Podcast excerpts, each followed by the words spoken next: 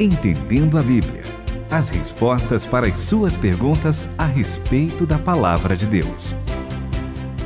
Está no ar mais um programa. Você está ouvindo a gente de diversas formas. Já deixo aí o recado que você pode acompanhar a gente no site. Tem o programa de hoje e os anteriores disponíveis para você baixar. Você também pode baixar onde tem internet, depois ouvir onde não tem, nas plataformas digitais. A gente está lá no Spotify, entre outras. E a gente pode responder a sua pergunta e ela passar aqui no ar em vários horários. Por exemplo, na parte da manhã, de segunda a sexta-feira, a partir das 11 horas, mas com vários outros reprises. Agora, o que não reprisa aqui é pergunta. Cada vez é uma pergunta diferente. Muito Pode legal. vir até uma com um tema semelhante, mas às vezes é desdobramento de outra que já tinha chegado. Os ouvintes são muito criativos, muito atentos à palavra de Deus e a gente percebe isso aqui com a pergunta que chegou, né, André? É verdade. Aqui nós vamos compreender algumas questões que a gente pode passar batido, mas se olhar com detalhe ela pode gerar alguma dúvida, não é, professor Itamir? Sim, com certeza. A ideia toda é essa do programa, né? Quando a gente lê a Bíblia, a gente vai vendo. A Bíblia é tão rica, tão, tão, tão profunda, que quando nós olhamos com sinceridade, com verdade, com profundidade, nós vamos querendo conhecer mais detalhes. E aí então surgem as perguntas. E o que a Renata disse também é muito legal, porque quando eu faço uma pergunta, normalmente eu vou gerar numa outra pessoa uma outra colocação. E aí então de perguntas surgem mais perguntas e aí por isso que nós temos um programa que chama-se Entendendo a Bíblia. Então vamos lá, é, já que é uma mulher, Renata, qual a pergunta? Dona Marli Peixoto de Muriaé, Minas Gerais, sempre que lê Marcos capítulo de número 11, versículos 12, 13 e 14, que leremos daqui a pouquinho, vem uma pergunta na mente dela: por que que Jesus amaldiçoou a figueira se afinal não era tempo de figo? Pois é, esse texto é muito legal. Professor Itamir, o senhor me permite, eu já quero dar uma dica para os ouvintes aqui sobre o, o Evangelho de Marcos, que eu aprendi com o professor Stephen Kirchner, lá do Seminário Servo de Cristo. E a dica é a Joia, joia. seguinte: o Evangelho de Marcos tem uma característica única, que é a interpolação. O que, que é a interpolação? Ele pega uma história, divide ela em duas e coloca alguma outra história, algum outro episódio dentro. E é exatamente isso que acontece em Marcos 11, de 12 até o 26. Então não é para entender bem o que, que Jesus está fazendo aqui, não é só até o 14 que a gente tem que ir, a gente tem que ir até o 26. Então, mas vamos ler só até o 14, porque senão não vai ter tempo de explicar toda a parábola, né, professor Itamir? É, vamos fazer isso. No dia seguinte, depois que saíram de Betânia, ele sentiu fome. No caminho, avistou uma frondosa figueira. Aproximou-se dela para encontrar figos, mas não achou nada além de folhas. Não era tempo de figos. Ele disse à árvore: Nunca mais alguém comerá dos seus frutos. E os discípulos ouviram. Então, agora é só ler o versículo 20, Renata. Diz assim: Pela manhã, andando pela estrada, eles viram a figueira. Estava seca até a raiz. Lembrando-se do que aconteceu no dia anterior, Pedro disse: Mestre, olha a figueira que amaldiçoaste, ficou seca. Agora, professor Itamir, qual é o episódio que nós temos entre Jesus chegar a amaldiçoar a figueira e no dia seguinte eles verem que ela estava seca? Olha, na verdade, o que a gente tem que olhar é para todo o contexto. O contexto, como você disse, que é essa interpolação. Jesus está chegando no, em Jerusalém e, e, ele está sendo aclamado né, pela multidão para que ele seja aquele rei que eles pretendiam que ele fosse. O rei que ele é, na verdade, é um rei de dar a sua vida em favor dos seus amigos, né? Ele veio nos dar a salvação. Então, essa entrada triunfal lá no domingo, na sexta-feira, você lembra o que aconteceu? O povo todo gritando crucifica, o crucifica, o crucifica. Então, o que Marcos está relatando é o seguinte: aquela entrada triunfal do Senhor Jesus no domingo e depois ele mostra um pouquinho, um pouquinho mais adiante aquela multidão completamente uh, dominada pelos líderes, né, gritando crucificam, crucificam. Nesse meio tempo acontece essa situação com o Senhor Jesus dando uma palavra dura para a figueira. Eu sei que nós temos várias explicações, mas uma das explicações mais interessantes que eu já vi com relação a isso é a seguinte: é uma nota de estudo da Bíblia Nova Versão Transformadora. Eu queria ler e depois o André pode até completar com outra, uh, um outro comentário interessante. Jesus não amaldiçoou a figueira. Ele simplesmente não fez uma maldição, porque não havia frutos nela ele realizou, na verdade, um sinal profético, como fizeram os antigos profetas.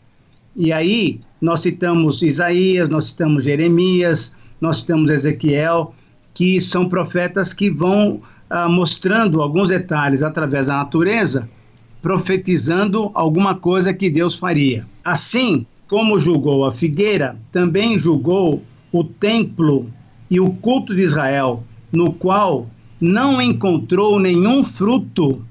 Na verdade, a figueira foi só um símbolo daquilo que o Senhor Jesus via né, no templo e na maneira como as pessoas cultuavam o Senhor.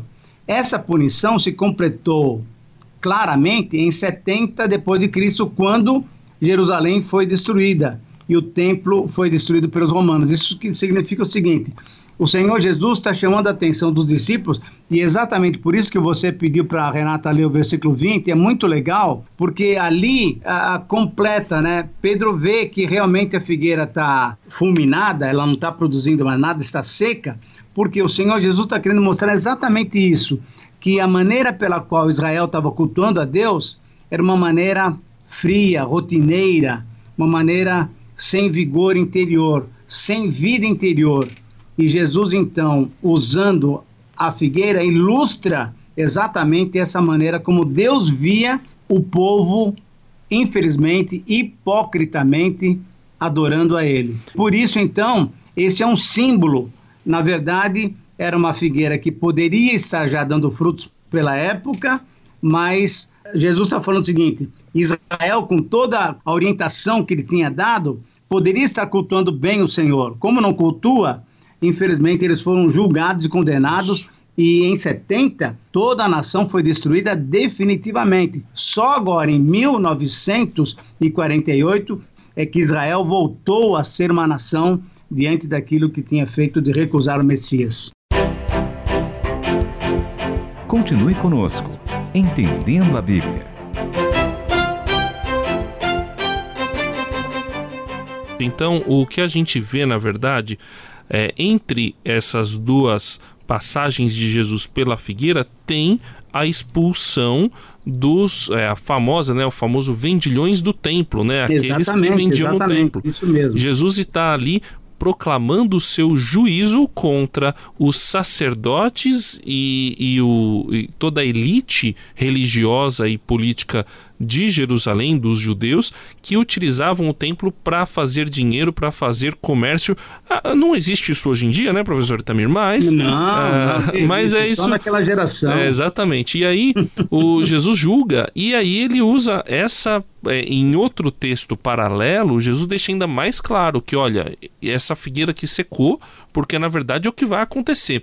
E o que é interessante, é, isso está na nota da Bíblia Brasileira de Estudo, que eu não vou ler na íntegra, mas ela diz que não era a época de frutos, mas também não deveria ser época das folhas estarem é, vistosas. Né? Então a figueira estava com folhas como parecendo que teria figos, só que ela na verdade não tinha.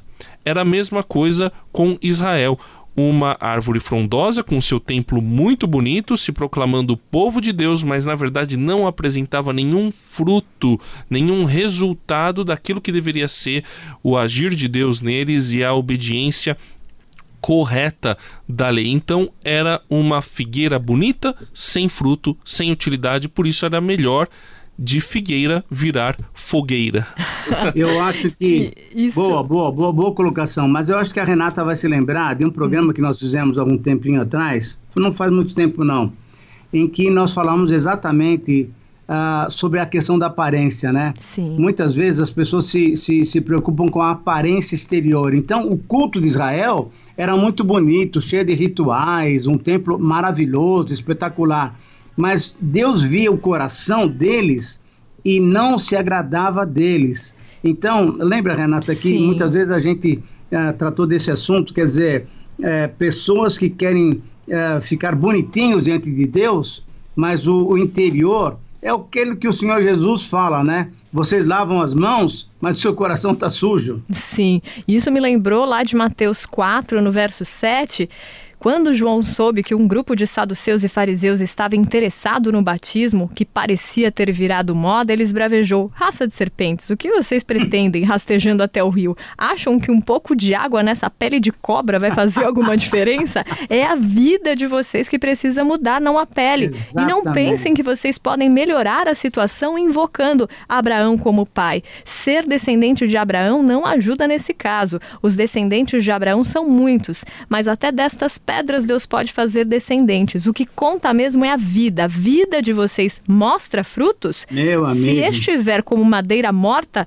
só serve para o fogo. É o tal do fruto do arrependimento, né? Precisa ter isso. Agora, algo que pode deixar tranquilo a gente nesse final é é porque o Senhor já sabia o que havia no coração, é por isso que ele só constata o que ia acontecer. Contudo, a gente lê em Isaías 42, no verso 1, e depois trazido né, em Mateus 12, verso 20, que ele não esmagará a cana rachada, nem apagará o pavio fumegante. Quando ele vê ali no coração a intenção de verdade, ele, na verdade, é que dá força para que a gente mostre o fruto do arrependimento, né? Não, então é, é, muito legal a gente perceber o que Deus está querendo realmente mostrar para nós, o que Jesus mostrou nesse ato com a figueira, é que Deus está interessado em que o nosso culto seja um culto honesto, né? Um culto sem cerimônia, mas um culto verdadeiro que brota do nosso coração.